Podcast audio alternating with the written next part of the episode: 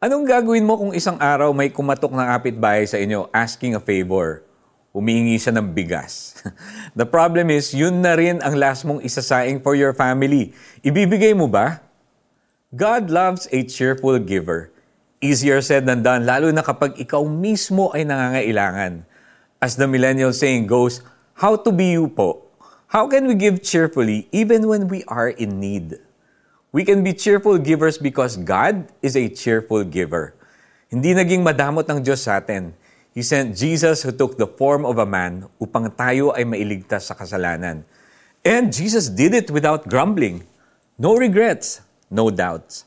Una niyang ibinigay ang kanyang buhay bilang tanda ng kanyang pag-ibig sa atin. And if we are one with Christ, makakaasa tayo sa kanyang grace to enable us to give cheerfully kasama ang pagbibigay ng may galak sa mabuting plano ng Diyos sa atin. You are never too poor to give dahil maaari kang magbigay sa iba't ibang paraan.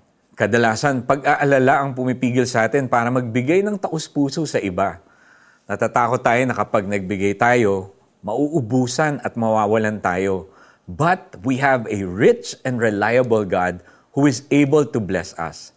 Huwag mong ipagkait sa iyong sarili ang kagalakang ibibigay ng Diyos whenever you give cheerfully. Let's pray. Lord, gusto kong maranasan yung joy tuwing magbibigay ako sa iba.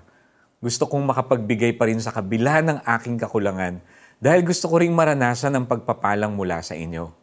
Higit sa lahat, gusto kong tayuan ang sinabi ninyo na ako'y nilikha upang gumawa ng mabuti. Mamumuhay ako sa pamamagitan ng biyaya ninyo. In Jesus' name, Amen.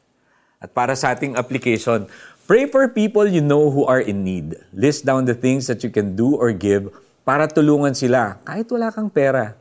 Be excited about how the Lord will use these to bless others.